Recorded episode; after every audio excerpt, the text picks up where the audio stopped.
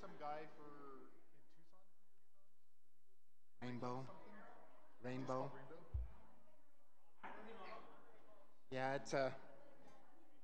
It's the only music store in in Tucson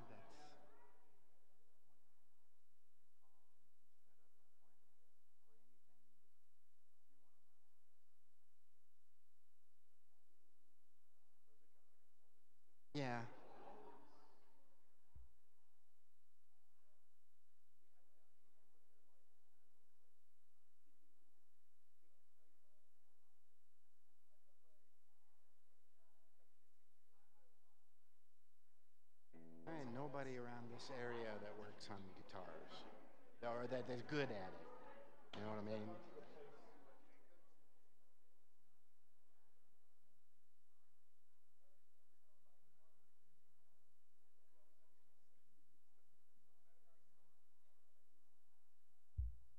I'll, I'll swear by Ernie, Eric, Neil. What I can't remember his name, but he's the head technician at Rainbow, and he is good, and he knows it. He did.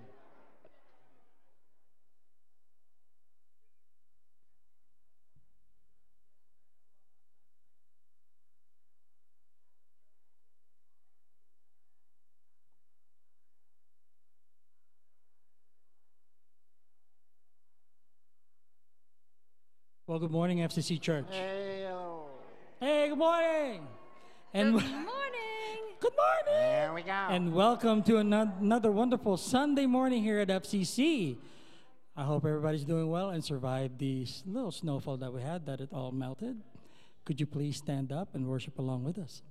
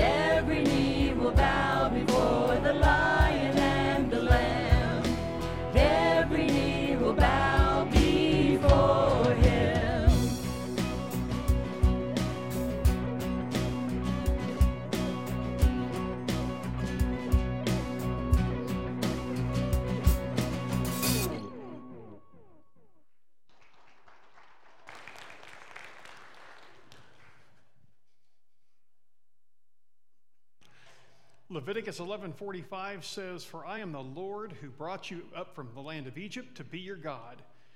You are to be you are to be holy because I am holy." Let's pray together.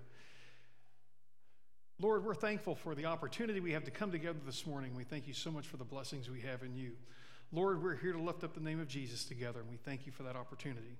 It's in Christ's name that we pray. Amen. Well, good morning, everyone. Good to see you. Glad that you're here to worship with us today. We're here to lift up the Lord together. This morning, please make sure you fill out your connection card. They're in the, they're in the seats in front of you. And if you or you can fill them out electronically. And if you're online, you'll see a little banner across the screen that uh, will give you an opportunity to do that. Before we continue singing this morning, a couple things. I want to make sure that. Um,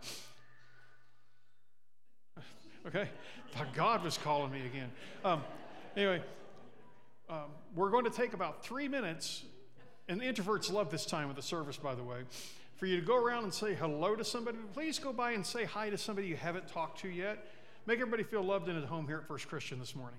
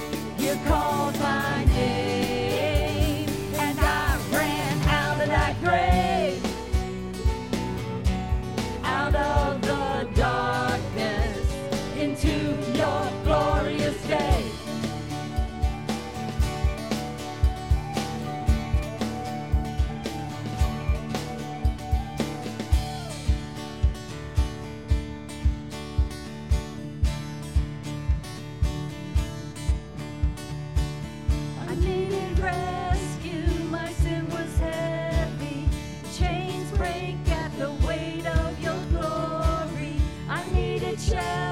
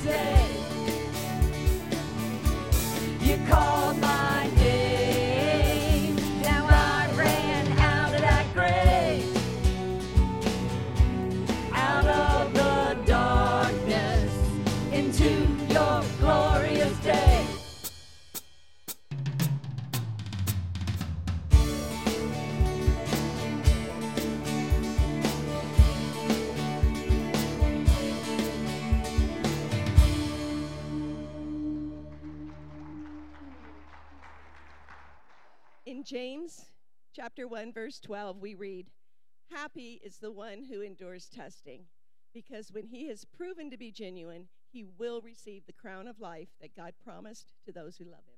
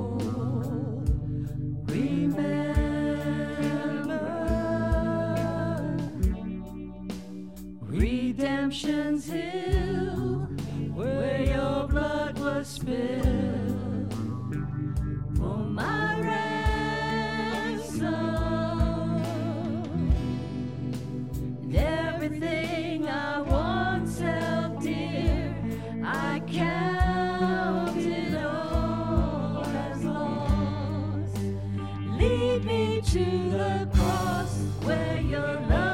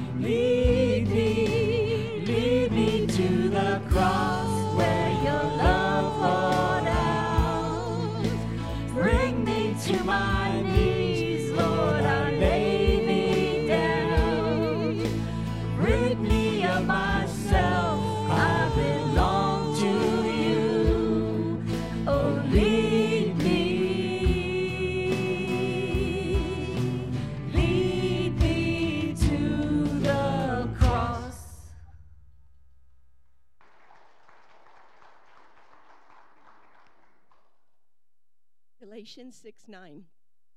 So we must not grow weary in doing good, for in due time we will reap if we do not give up.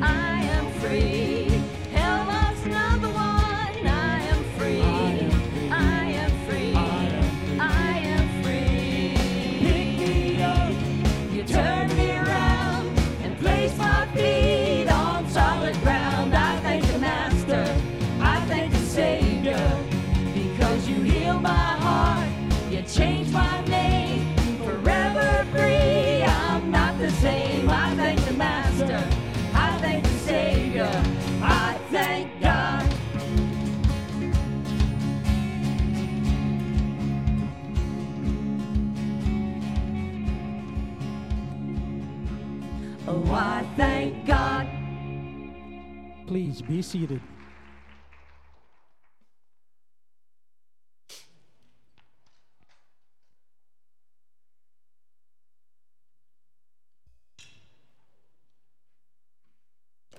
I'm glad that snow's gone. I didn't move here for that. It's all Crystal's fault. That's why we moved her office out here in the foyer. It's like, we ain't having any of that in the office. No, we appreciate uh, some patience with our construction. We've been reworking the offices because we've had ceiling damage, because there are two types of flat roofs those that are leaking and those that will leak. And we're in the those that will leak stage, and we're getting that fixed. So it's good to see everybody today. And today we're in week five of our Core 52 series. And in this series called Core 52, we are looking at 52 passages of Scripture that'll give us the highest return on investment. There are a lot of passages of Scripture in the Bible, and they're all wonderful.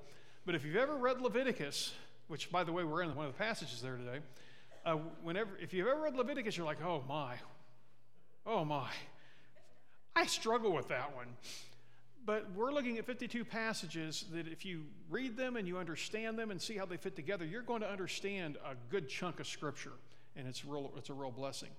In the first four weeks, uh, we have been looking at a series within Core 52 called Beginnings. In our first four weeks, we examined the beginning of the world and the begin- beginning of humanity. And really, if you don't have that base, am I, am I loud out there? I don't know. I'm, I'm just getting a lot of reverb up here. Um, but if you don't have that base, what ends up happening is you don't really have anything to build on. You know, science tries to tell us that, oh, it all got here by accident. There's no creator, there's no designer. But yet, their, philo- their if you will, philosophy, their, their religion, because it's basically a religion, because you have to take what they tell you on faith in that part. I would believe aliens did this before I believe it just happened with no help. But because there's a lot of things that happen. But anyway, what we learned is we saw in, in Genesis 1 1 that God created the heavens and earth. It didn't happen by accident, it didn't happen by happenstance. God deliberately created it. And we also see in the second week, we saw that God created humans. So we didn't evolve from monkeys or from amoeba. God created us with purpose. And not only did He create us, He created us in His image. And His image is implanted in all humans. because we're in his image. And then we looked at how things got messed up. Uh, Adam and Eve were given the opportunity to ex- exercise free will. They did, unfortunately, which we all do, and it caused problems. It marred that image. And then two weeks ago, Jerry shared with you how God took the very first steps through his covenant with Abraham to get things right, to fix it so that we could overcome the image that we marred. A covenant is, is an agreement based on a promise, and God made great promises.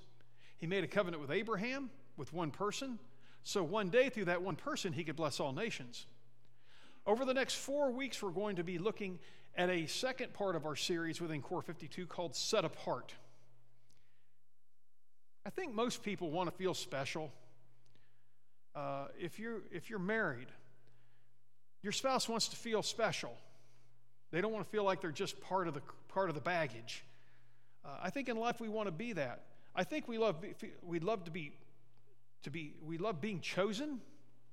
Uh, we need to feel valued. No one wants to go through life thinking I'm a worthless piece of garbage. Nobody cares. The world doesn't care if I'm here or not.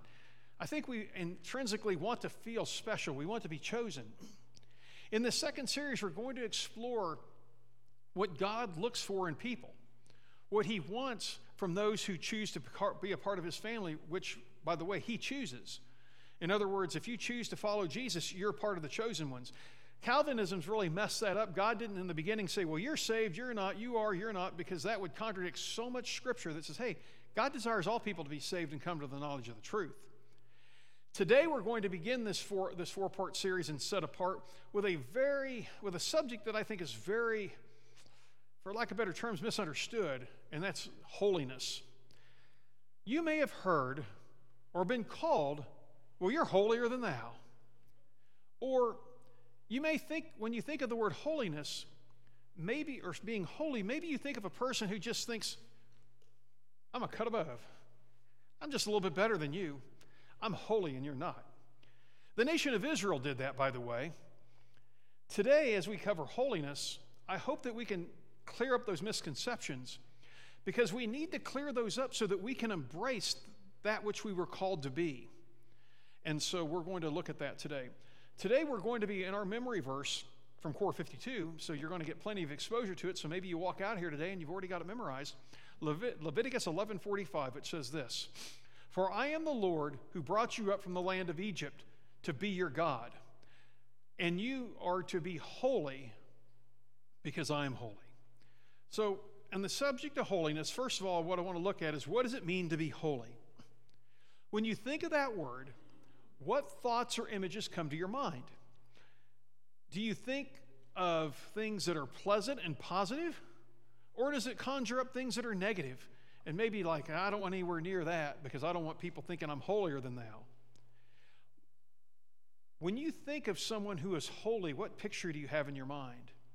Do you picture somebody who's humble before God or somebody who's arrogant saying, Look at me? Do you think of somebody that believes that they're possibly perfect or they're haughty and arrogant about it? See, the nation of Israel fought that. God never intended for it to be that way, but they saw their holiness as something that, hey, we are better than you. Well, look at what that means. I've heard this phrase a lot in my life. Well, Christians just think they're better than everybody else. Well, if you're a Christian, you don't think that because you know that what you have in life comes from God and it's not from your own way you live, it's from the God that you serve. So, to bring any mis- to, to knock out misconceptions about holy, the word holy is a very simple word. It means to be set apart for a specific service. That's all it means. It doesn't mean arrogance, it doesn't mean haughtiness, it doesn't mean better than. It just simply means something that's set apart. That's pretty simple, isn't it? If you read your text this week in your devotional book, which you should be following, Mark Moore is going to give, he gives some examples from everyday life. We take every or, everyday ordinary objects and we make them holy. We set them apart for a special purpose. Now, this isn't the one I use. I keep it in my office as a just in case. Because uh, at my age, I forget things sometimes. Like, oh my, I need a toothbrush. Okay? The great thing about a toothbrush is it, got, it has many uses. You can use it to brush your teeth. Uh, you can use it to clean the toilet. You know, please don't do that with your spouse's toothbrush. Uh, you can brush your dog or cat's teeth with it. You can, if you're in the military, maybe you had the privilege of scrubbing a floor with it. You can use it a lot of times with my bike. If I want to clean my bike chain, I can get one of these and cleans the chain up really nice. You can apply hair dye with it. There's all kinds of things you can do with this. It reaches spots that are hard to reach with other things. But see, tell you something about my toothbrush. My toothbrush is holy. You know why? Because I've set it apart for special service to me. My toothbrush is holy to me. It's for me. I don't want my toothbrush used for any other purpose other than brushing my teeth.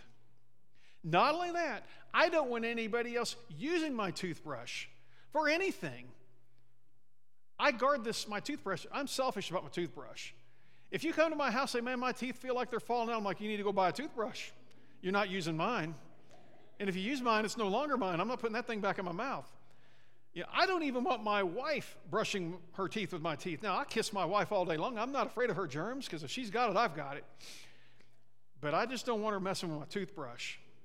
I don't want to go in the bathroom and find her scrubbing the toilet with my toothbrush or cleaning her rings, you know, with my toothbrush. Because my toothbrush is holy. It is set aside for special service. That service is to brush my teeth.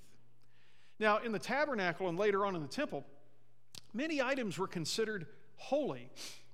Why? Because they were set aside for special service. All the objects in the temple were ordinary objects. There was nothing in themselves that was special about them. But however, what made them holy is when God says, You're going to use this in the tabernacle, you're going to use this in the temple. God said, These things are set aside for me. So you didn't take the things in the temple and use them for everyday uses. You didn't use them for other uses. They had specific purposes. God said that it was they were holy because they were set aside to serve him. Now in Leviticus 11:45, we're taught that to be holy by implication means that we're to reflect the character of God in our lives. That we're to be living in a way that we live that, like we're set apart. We're to live a life of purity because God is pure. We are, be, we are to be dedicated to Him in all aspects of our life. See, what we've done in the United States, and I can't speak for other places, what I've seen with a lot of Christians is we try to separate and make certain parts of our life holy and certain parts of our life not holy. Look, if you belong to Jesus, you, you've been set apart. There's no sort of following Jesus, it doesn't work that way. In our passage, God, what he does in 1145, first of all, he reminds people who he is I am God. And then he says, by the way, here's what I have done. I led you out of Egypt. And then he says why he led them out of Egypt to be their God. And so we're going to hit on that a little bit more later. But we've had we've had all kinds of objects set aside for special service in our homes. Things that we specifically use. When I first got married, I think I've told you this before, but we, we, we were very blessed that the only thing we got a bunch of were towels which because I, I, kept asking people for towels because for some reason when I was growing up, towels seemed to disappear. But anyway, we, we had towels for many years, but we also had two electric knives, and we had one other thing we had two of. My wife said, I'm going to take these two back. And I said, You want to keep the electric knife? No, we don't need to. I'm like, Okay.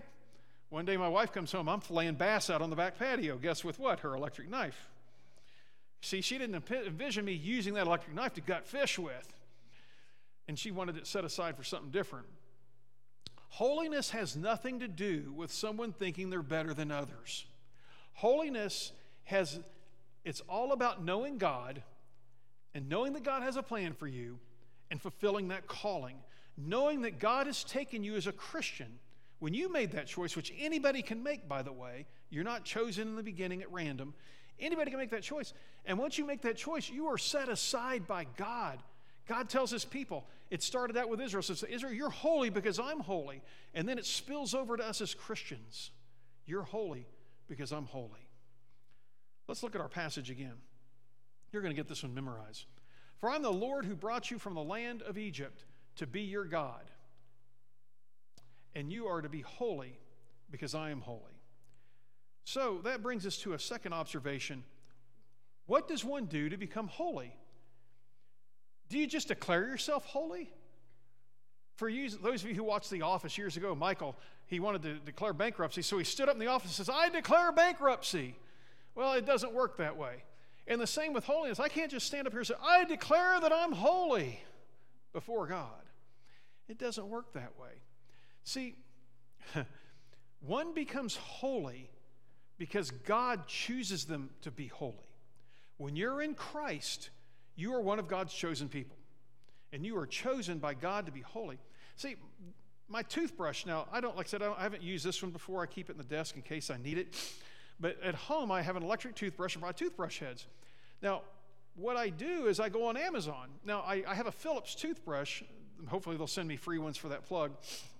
And uh, I don't buy the Philips ones because they're too expensive. Man, those are expensive. So I look for the generic ones that are as soft as possible, as cheap as possible. They get the job done. So I don't go to Amazon and say, man, what's your most expensive, your most perfect toothbrush heads? I don't. Be honest with you, I get the cheap ones because I go through them a lot and I don't want to spend 15 bucks on a toothbrush head because I'm kind of cheap. I'd rather spend that $15 on my something for, I mean for my wife. So um, so I didn't pick the toothbrush heads because they were already special or holy. They became holy when I received my box from Amazon. I pulled that toothbrush out, put the little little ring on it, stuck it on the toothbrush handle, put the toothpaste and stuck it in my mouth. At that point, it's holy. At that point, it is not used for anything else, and it's not for anyone else because I had deemed it that way. There's nothing special, nothing special at all about the toothbrush heads, but I chose one and said, You're holy. We're going to spend a lot of time together every morning and every night, and sometimes in between. I make an appointment with my toothbrush. God's plan expanded from one person to one nation. He started with Abraham. And so he chose that one family so he could bless a nation. He chose that one man so he could have a family to bless. And he chose that family so he could choose a whole nation. And he chose a whole nation so that one day he could choose you so you would have the opportunity to be a part of his family. It started with God's covenant with Abraham. Abraham then had Isaac. Isaac had Jacob. Jacob had 12 sons who became the 12 tribes of Israel. They were the patriarchs of it. And what's interesting is when you look at Abraham, Isaac, Jacob, Joseph, Joseph, by the way, was a brat. I tell you what, if I was his older brother and he pulled that stuff on me, I would have been saying, We need to whack this kid. He's mouthy. But the thing is, Joseph wasn't, he, he was a mess at times. Moses, all the patriarchs, when you look at them, which ones were perfect? Joseph was pretty awesome once you got through his punk stage. Uh, he was pretty, well, I guess jail will do that to you. But anyway, none of them were perfect. Which ones were super holy, perfect people before God said, Man, man, Moses, you're the most holy dude I've ever seen. I'm choosing you. Or Joseph, man, you are so holy. I'm choosing you. How many of them earned the right to be used by God?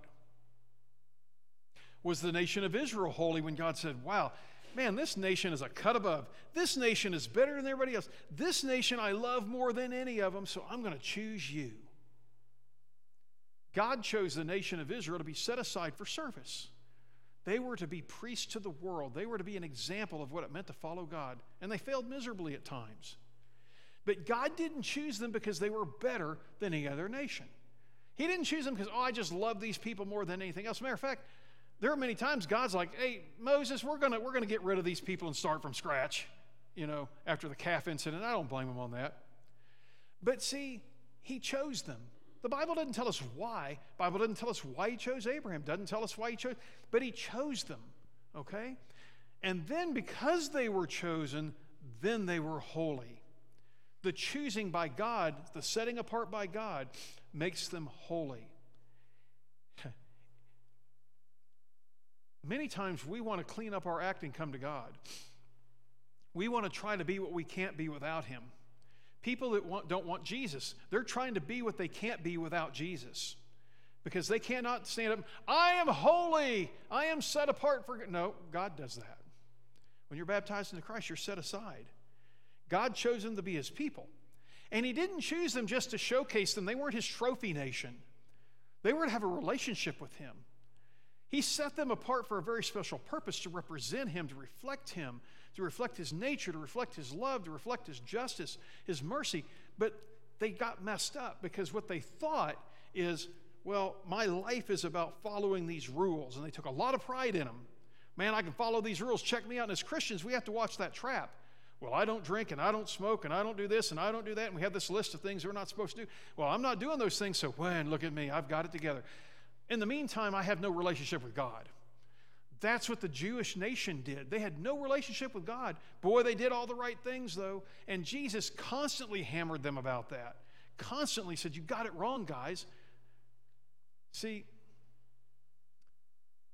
why did God go to the trouble of, of having a chosen people? Because he wanted a relationship. What was the point of all this? What does it have to do with you? God chooses you to be holy. When you're in Christ, that's what he wants. He sees you as special. You are so special that even before you come to Him, while you were yet sinners, while we were yet sinners, Christ died on the cross. And you are so special to Him that He would have sent His Son just for you. The world doesn't make you feel special. God, the creator of all things, He knows you and He sees you as someone special. I've always said, You'd really like me until you get to know me. Well, God knows me and He still loves me. Anyone who has ever picked last for anything knows how deep the pain is of feeling unwanted. You know, on the school ground, we used to play kickball. I guess in school today, when they play, they all take their phones out and they just sit there like bumps on a log and play with their phones. I guess I don't. No wonder kids are having struggle with their with their weight. But anyway, the, the fact of the matter is, we used to do that, and so we'd have two captains and they choose teams, and you're always hoping, man, I'm going to get chosen. And there's inevitably those people that's like, you really didn't get chosen, you were taken by default because you were the last one left. You ever felt that way? I always hated it because athletically, I was not a, a professional athlete by any stretch. I was a good athlete. I worked hard at my, what I did. Um, I, had, I was motivated because I was angry. But anyway, when I didn't get picked early, it really burned me because I was better than a lot of those kids that were getting picked, but I wasn't their, in their crew, if you will. I wasn't their buddies. And so I know that sting of rejection. There's some of us, some of you sitting out here would just dream to be the first one if you're standing on, somebody pointing at you and say, I'll take you. I'll pick you. I want you to be on my baseball team. I want you to do this or do you to do that.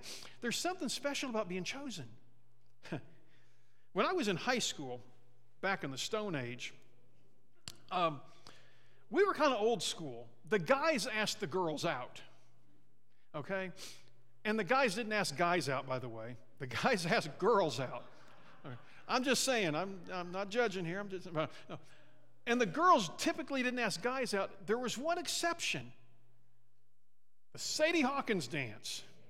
They just had it at Buena this weekend. Princess, I saw one of her pictures. Man, she looked really pretty in that little outfit. I wouldn't let her out of the house looking that fine, guys. But anyway, it was a, as a guy, unless you were a jerk and, and rich, you, you, you got used to being rejected a lot. And every rejection, it just made it harder and harder to ask a girl out. And for me, you know, if you put it like baseball, in baseball you got low A when you first get into the, in the league and all the way to professional. Well, I was in low A, but I was always asking out the professional looking, you know, I was, I was always swinging for the fences. How I got my wife. I can't believe she said yes, by the way. She had to think about it a few days, just so you know. But uh, it was hard because you fear rejection. But the good thing about the Sadie Hawkins dance is you could make the girl feel the rejection, you know? Now, whoever the Sadie Hawkins chick is, I've got issues with her. If I ever meet her, I'm going to have words with her.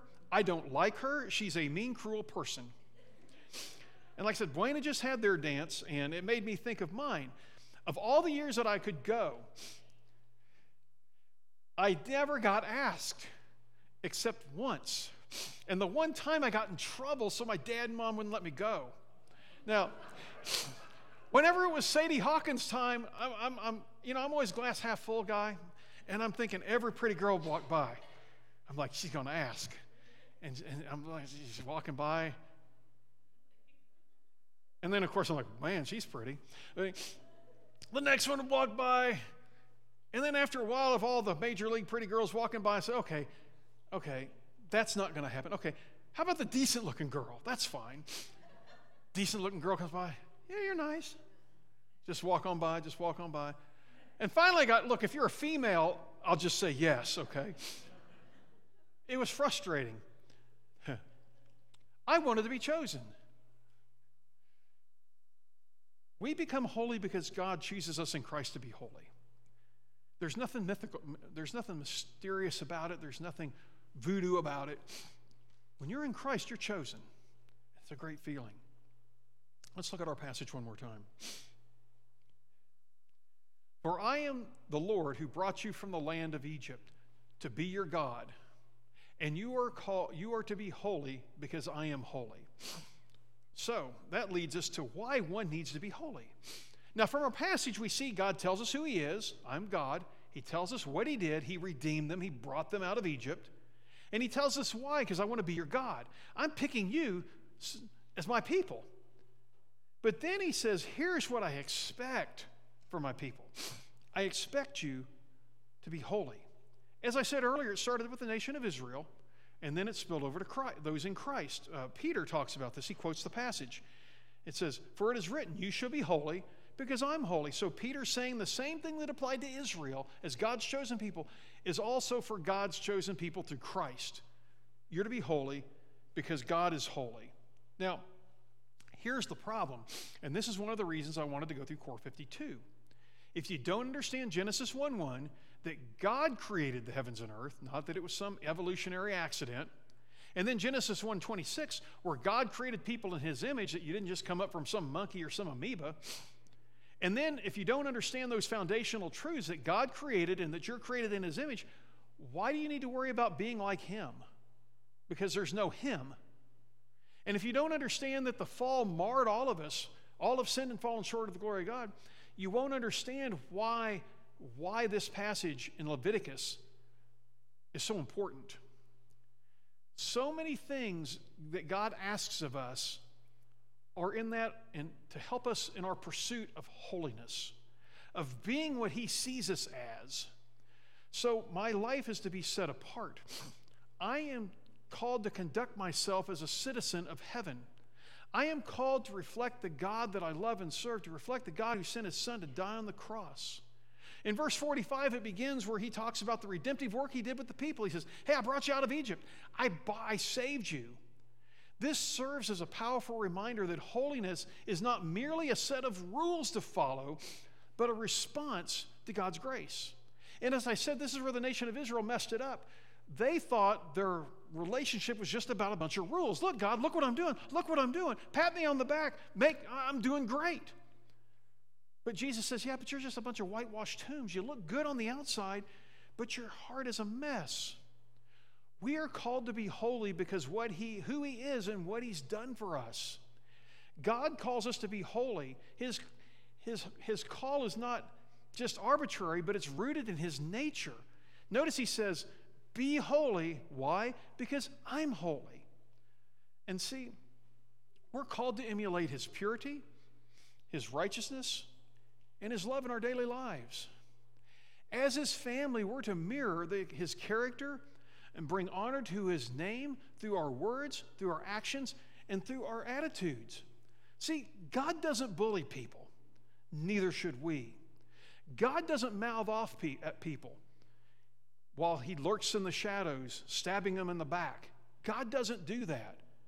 Being a Christian's not a game. It's not just a name we wear. It's a life that we're called to live. And we're called to live it because of we appreciate what's been done for us. See, Galatians 2:20, Paul reminds us of the type of life we're to have. He says, I've been crucified with Christ, and it is no longer I who live, but Christ lives in me. So the life that I now live in the body, I live because of the faithfulness of the Son of God who loved me and gave himself up for me. Folks, this is the type of life we're called to live. Quit making life about you. Quit making it about me, myself, and I. And we got to make it about Jesus. That's the call. The nation of Israel was called to be a witness to the world. But in their pride and their arrogance, they forgot that. And as Christians, we have to be careful that we don't forget that also. We're called to be ambassadors for Christ. Our pursuit of holiness is not only for our own benefit, but it is also for those around us. Striving to be like Jesus, we prove will prove as we, it will prove to be a powerful, powerful message and testimony for those around us. But on the flip side, if we call ourselves by the name of Jesus and we cheat people and we slander people and we gossip about people and we stab people to get what we want, that also serves as a powerful testimony. When we're out in public, bad mouthing brothers and sisters in Christ, that is a powerful testimony, but it's not a good one. Because the rest of the world says, see, you don't believe what you teach, you don't believe what you proclaim. So our life is a testimony. Holiness is not just about that external behavior. We know this from Jesus because, believe me, if it were about external behavior, the Pharisees nailed it. These dudes were counting dill seeds and giving God a tenth of them. That's meticulous. But Jesus says, You're like a bunch of dead men's bones. You, you're like a cup that's pretty on the outside but filthy on the inside.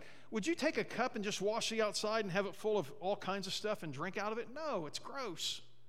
And Jesus says, when you just act a certain way, but yet your heart is a mess, that's gross because people will see right through it.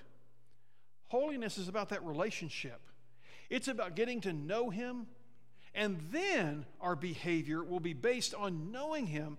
So, therefore, our inside is clean and the exterior actions match what is inside. We are no longer trying to fool people into thinking that we are what we aren't. And when we call ourselves by the name of Jesus and we aren't trying, notice I said trying to live the life, we're putting up a false front. The Pharisees weren't even trying, they were just putting out the front. Hey, during prayer time, they made sure that everybody saw them. When it was time to give offering, they made sure that they took a lot of change in there so it made a lot of noise. They wanted people to see them. And Jesus says, Men are going to applaud you, but God don't, doesn't really care. my toothbrush. I want this thing to be holy because I chose it. I don't want my toothbrush cheating on me. I don't want to find my toothbrush in somebody else's mouth brushing somebody else's teeth. It belongs to me. I don't want my toothbrush scrubbing some toilet because that's not the calling. I don't want my toothbrush scrubbing grout or scrubbing bike chains or cleaning the white wall, the white letters, because I'm old school, like my white letters on my truck. I, I, I don't want to catch him doing that because my toothbrush is holy and it's got a special purpose. God doesn't want me using myself for purposes that aren't his purpose, for callings that aren't his calling, for doing things that aren't his things, for thinking things that aren't his thoughts, for saying things that aren't his words. And man, that's hard. Thank God for the Holy Spirit within us to help us. Because if we listen to the, the Holy Spirit, we'll have some conviction in our life. So, holiness isn't, is not some mystical thing, it's actually pretty simple. You've been set aside by God for special service. God has chosen you in Christ when you willfully step into those baptismal waters, when you've had faith, when you've repented, you confess, and you've been baptized into Christ, you're going to rise and walk in a newness of life. Your sins are washed away. You're going to receive the indwelling of the Holy Spirit, which marks you as belonging to God. Guess what? You are chosen, and you're called to be holy. Being a Christian, folks, is not a game, it's a life. And if you're ready to quit playing the game and start living the life, this morning, our praise band is going to come up and lead us in a song of decision. And if you've not accepted Jesus Christ as your Lord and Savior, we're going to give you the opportunity to do that today. I've said this many times. You know, I, I, I don't want you to feel sorry for me for the Sadie Hawkins dance, but I just thought it fit so well. And it was true, by the way. Um, um, I think we all strive to want to feel relevant. You know, as I'm getting older, I'm feeling that pressure even more. When I was 20 and 30 or a teenager, I didn't think about it much. But man, when you start pushing 60, man, you start thinking about things. And you think, man, I've only got X. You know, you, you look at the calendar and, and you think, man, okay, at this point, I'm not going to be here. And who knows, I might not be here tomorrow either. So I need to make the most of my life. The world has said things about me and to me that don't matter anymore. What matters is what does God say? What does God do? What does God think? What does God want? And that's our call. And I know many of you have been beaten up by the world. They've tried to make you fit into boxes that you don't fit into. But you know what box you fit into? The box with Jesus.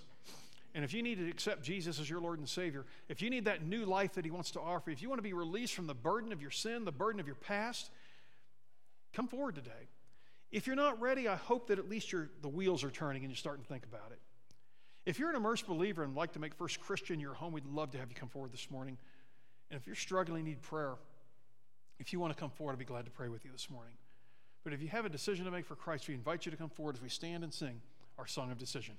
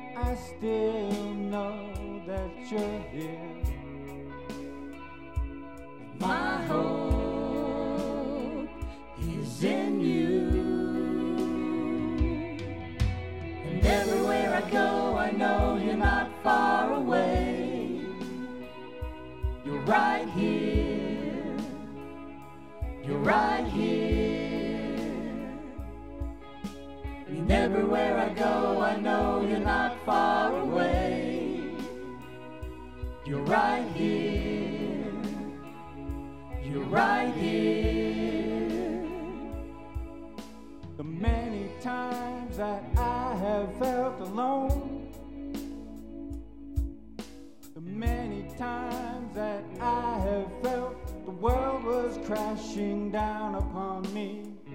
You always stood here by my side. You were always there.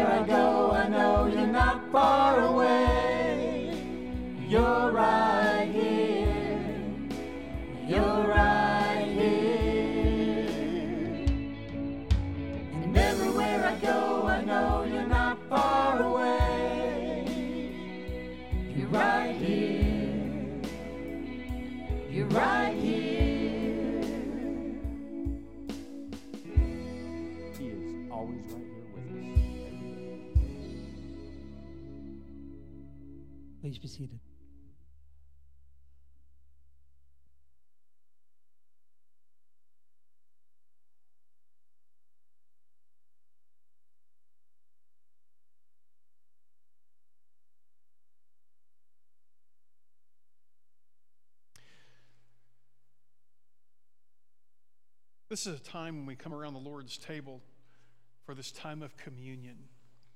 And, you know, when we reflect on our passage in Leviticus, I love the way God is. Sometimes things are a little complicated, admittedly, but most of the time God's pretty simple. He just tells the people, I'm the Lord your God who brought you out of Egypt to be your God, and you're to be holy because I'm holy. I mean, he really makes it simple. That's not complicated. And when we come around this table, it's not complicated because what it is, it's about remembering that that cup represents the blood of Jesus that was shed on the cross. When you understand that you are marred by sin, you need to have that image restored, and it's done through the blood of Jesus. As we get into the Old Testament more and all the sacrificial things, and we start seeing some of this as you read through it, it brings you to the point where you say, okay, I understand now because I've got a core that helps me to understand why God, man, Leviticus, slaughter this, kill this, slaughter this, kill this. Man, there's a lot of killing there. But it shows you how, how sin is so, how God just despises it. And, but on the other side, it shows how much He wants us to be back with Him. I'm glad we don't have to do that because, you know, honestly, since I've had my cats, I don't think I could shoot an animal ever again. I used to hunt. I can't do it again. I just can't. So I'm glad I don't have to do that. I'm glad that when I, I'm in Jesus, that his blood was shed on the cross so that mine didn't have to be, which if mine was done, it wouldn't have mattered. But his blood was shed. He was the perfect sacrifice. And the cup or the, the, the bread represents his body that was broken that was beaten, the punishment that we deserve. You know, when I was a kid, my mom, back in the day, some of you kids are going to have to Google this, but we used to get spanked, okay? Quite often, by the way. Um, but you know what? They didn't get me for everything, but they got me for a lot. Well, from what I've done in my life, God deserves, I deserve a royal, probably a beat down from God. But Jesus took that for me.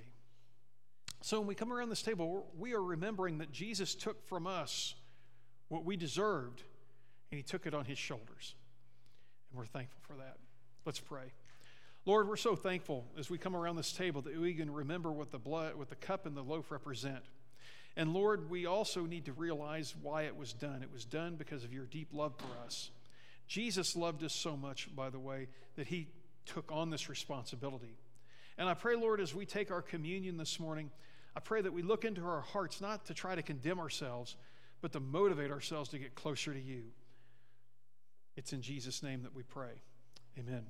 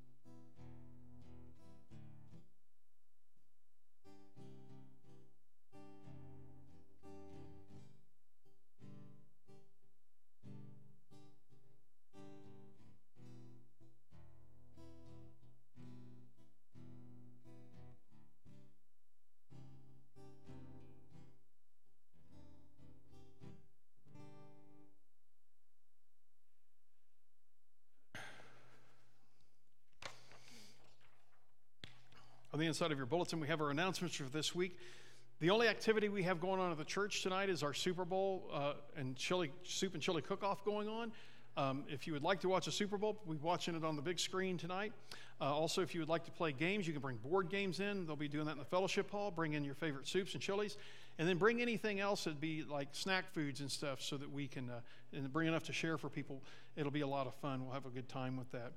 This week, uh, Jules has her group on Tuesday. We have a leadership team meeting on Tuesday. We have all of our Bible studies this week. Friday on prime time, we're going to Mandalay. That's an, our adult dinner group, and you're welcome to come. But we need you to uh, register by 5 o'clock on Tuesday. Um, with that being said, sometimes I have one or two extra spots in case somebody gets a hold of me at the last minute and says, hey, can we go?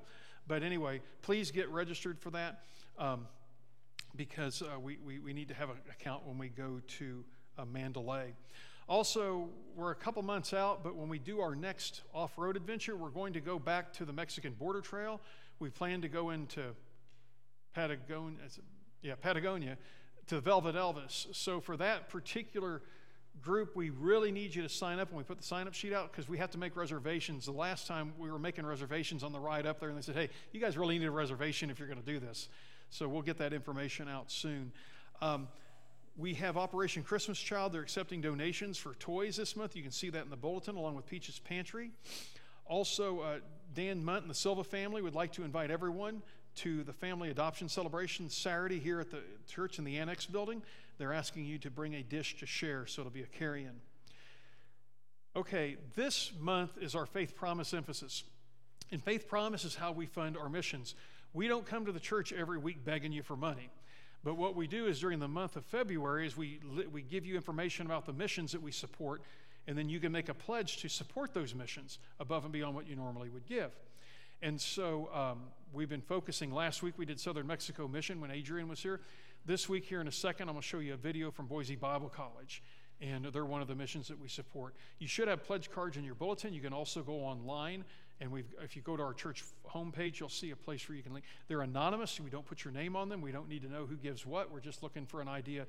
Uh, the first week, we had um, uh, $14,700 come in for pledges from, I forgot how many families it tells me here, 17 families. We didn't just have 800, we had four, uh, four whatever I just said, 4,700. but anyway, um, at this point, I'm going to show a video from um, Boise Bible College.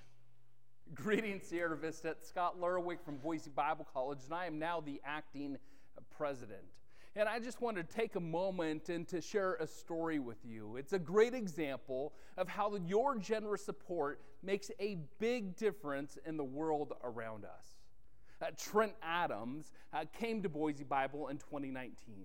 He grew up the son of a missionary in Zimbabwe, and when he came, he was just satisfying his parents' desires. He had planned to go back after his freshman year to be a professional hunter and to live in the bush. But it was during that first year when he started to notice others around him, and his heart began to change. He began to see that the world needs Jesus. And then in the spring of 2020, COVID hits. And so his plans to return to Zimbabwe were changed, and unable to go home, he starts another year, and, and he begins to see people outside of himself a little more specifically the international students in our community. So he starts volunteering at a ministry at Boise State University, and this continued for a few years. But it was during his senior year when Trent started praying and asking the Lord if he should continue in this ministry after graduation. Well, it wasn't long after that that the details began to fall into place, and he received housing, which was a big deal. And so, just after graduation this past May, he began this team full time, building relationships with international students. Uh, he's been teaching them about Jesus over meals and at events. And can I just say, this is the kind of heart change and growth that regularly happens to students here at Boise Bible College as they gain both experience and education as we equip them for ministry. And hear me, we can only do this because of the generous support that we have from friends like you at First Christian in Sierra Vista. You've been a faithful partner for many years, and I am grateful for you. So, Boise is one of our Faith Promise missions. At the end of the year, we sent them a $10,000 check to help them with some things that they had doing. And we can only do that because of the generosity of the congregation. So we thank you for that. Um, our next video is going to be our memory verse video for the week. It gets a little repetitive, so bear with it, but you need to repeat if you want to remember. So go ahead and pull up our next video.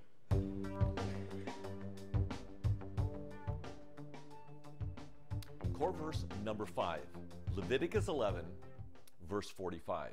Hey, that's kind of a big deal. We're now in the second book of the Bible, Leviticus 11, verse 45. It's two simple sentences. The first sentence is this For I am the Lord, we're doing a lot of pointing, right? For I am the Lord who brought you up out of Egypt to be your God. So, Lord God, Lord God. What did he do? He brought you up out of Egypt. Why? To be your God. For I am the Lord. For I am the Lord. For I am the Lord. For I am the Lord. For I am the Lord who brought you up out of Egypt, who brought you up out of Egypt, who brought you up out of Egypt, who brought you up out of Egypt, who brought you up out of Egypt, who brought you up out of Egypt. Say it until you can't hear it or think it in any other way. Who brought you up out of Egypt? For I am the Lord who brought you up out of Egypt to be your God. For I am the Lord who brought you up out of Egypt to be your God. For I am the Lord who brought you up out of Egypt to be your God. For I am the Lord who brought you up out of Egypt to be your God. That's sentence number one. What's the reference? Leviticus 11:45. Leviticus 11:45. For I am the Lord who brought you up out of Egypt to be your God. Now, why is he telling you this? Here's sentence number two. You shall therefore be holy, for I am holy. Again, this is my halo for holiness. You shall therefore be holy, for I am holy. You shall therefore be holy, for I am holy. You therefore, or sorry, you shall therefore be holy, for I am holy.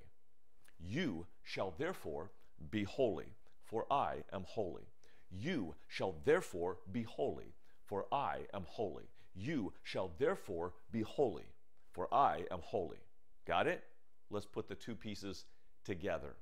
For I, for I am the Lord who brought you up out of Egypt. Did you hear me stumble a little bit? That's perfectly natural.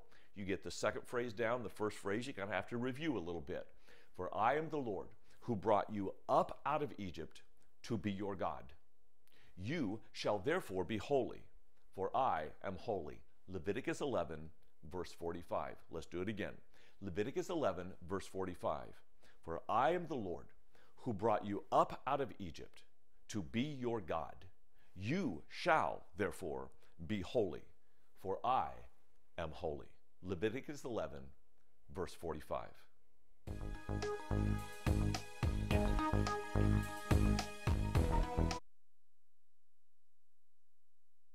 So that's your verse for the week.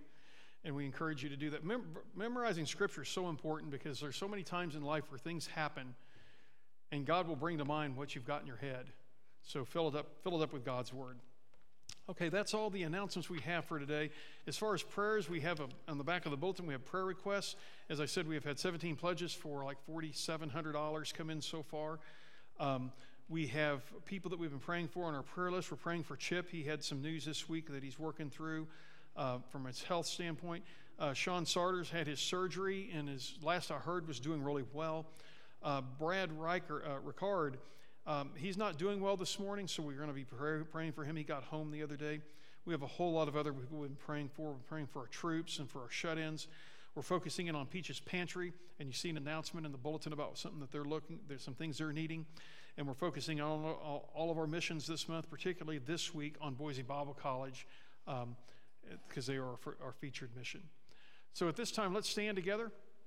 We'll go to the Lord in prayer, and the, and the band will give us a song to walk out on. Father, we're thankful that we can come together today. We thank you for that blessing. And Father, I pray that as we live life this week, we live it with conviction, and we live it with purpose, and we live it with joy.